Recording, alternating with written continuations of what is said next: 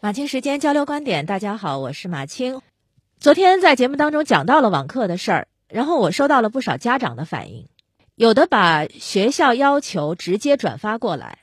哦，说真的，我看的眼花缭乱的，我看了好几遍，我才大概看明白了那个要求要做哪些事情。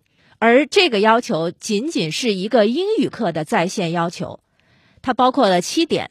上面有上课时间、上课内容、答疑顺序、作业打卡的程序格式、内容和反馈的要求，大概梳理了一下，家长们要下载学习资料，要学习如何用小程序打卡，还有作业打卡的格式是很严格的，时间是很严格的，另外还要给孩子的背诵拍视频，要给孩子的默写作业拍照，这只是一门课。有个家长给我看了一个五年级的课表。早上八点二十第一堂课，每堂课四十分钟，上午一直上到十一点，足足三个半小时。我就纳闷了，平常不是都说让孩子们不要总盯着电子屏幕吗？不是说要保护孩子们的眼睛吗？怎么这会儿全忘了？还按照正常的课那样四十分钟一堂课，一一上一上午。有的家长上传了他给自己一年级的孩子打印出来的写字作业，对，一年级一年级也要上网课。一年级的孩子，那个写字作业，我就说是很服了家长，真的是打印的整整齐齐、漂漂亮亮的，都还那个米字格都有。不仅要打作业，还要打教材！问题是因为电子书，一年级的孩子是用不起来的。关键是只是语数外吗？当然不是啊！这孩子们上的课可丰富着呢，思想政治、美术、音乐、手工、科学，各门课都来提要求。比如说，我看到一个道德与法治课的课表，“我们爱整洁”是这门课的名称。要先看 PPT，再听录音，再思考问题，还要和家长互动。好好好，别的课就算了啊，别的课就算了。体育课你凑什么热闹啊？也要天天打卡，也要下载学习视频，也要录制作业视频，还要上传相册。我昨天看了个视频，体育老师也蛮拼的。体育老师在录制教孩子们学游泳。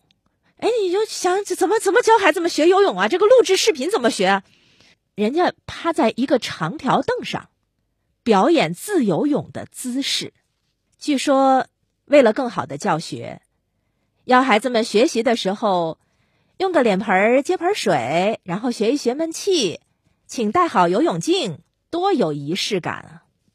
甚至幼儿园都有作业了，打卡、量体温、下载故事书、记录孩子听懂了多少、回答了几个问题、拍照上传，啊，让孩子帮家长做件事、拍视频上传，讲解如何给孩子洗手、拍照上传。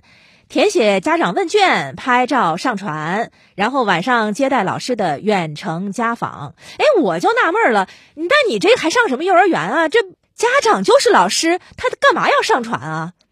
孩子帮家长做件事儿，然后拍视频上传。要这是我家的娃的话，我就让孩子直接睡觉，然后我拍个视频，这就是帮家长做的最好的事儿了吧？家长们叫苦不迭，别干别的事儿了。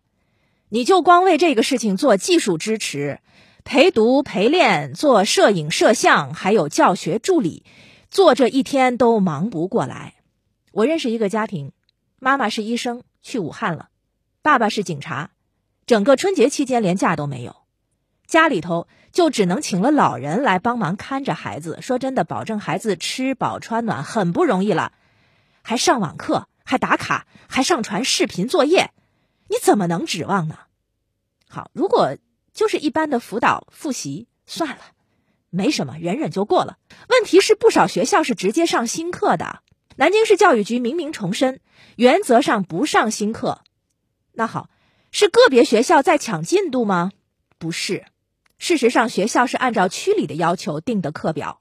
有个家长就问我，说教育局说了，正式开学之后，小学还是要坚持零起点教学。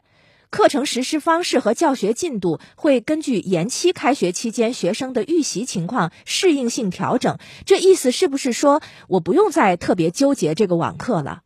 这个问题我回答不了，所以请大家来帮我一下，阅读理解教育局所说的原则上不上新课，请问是什么意思？昨天一个朋友跟我说，他上了一堂在线的健身私教课，一个成年朋友啊，但是他的感受是明显效果不好。为什么呢？因为当他练不动、不想练的时候，隔着屏幕，教练根本管不了他呀，也没有办法对他的动作进行有效的指导。所以说，他只是上了一堂课，他就放弃了。当时他跟我说：“他说真的不是所有的课堂指导都适合用网络教学的。”我就想说：“对啊，请问小学生能比成年人在屏幕前更有耐心和专注力吗？我们考虑过什么样的课适合网络教学，什么样的课不适合了吗？另外，我们考虑到网络教学它的目的是什么吗？这两天因为在线教育太火，所以相关股票都大涨了。”可是技术它只是教育的辅助，它不是教育本身呐。技术应该是方便人的工具，而不是折磨人的工具啊。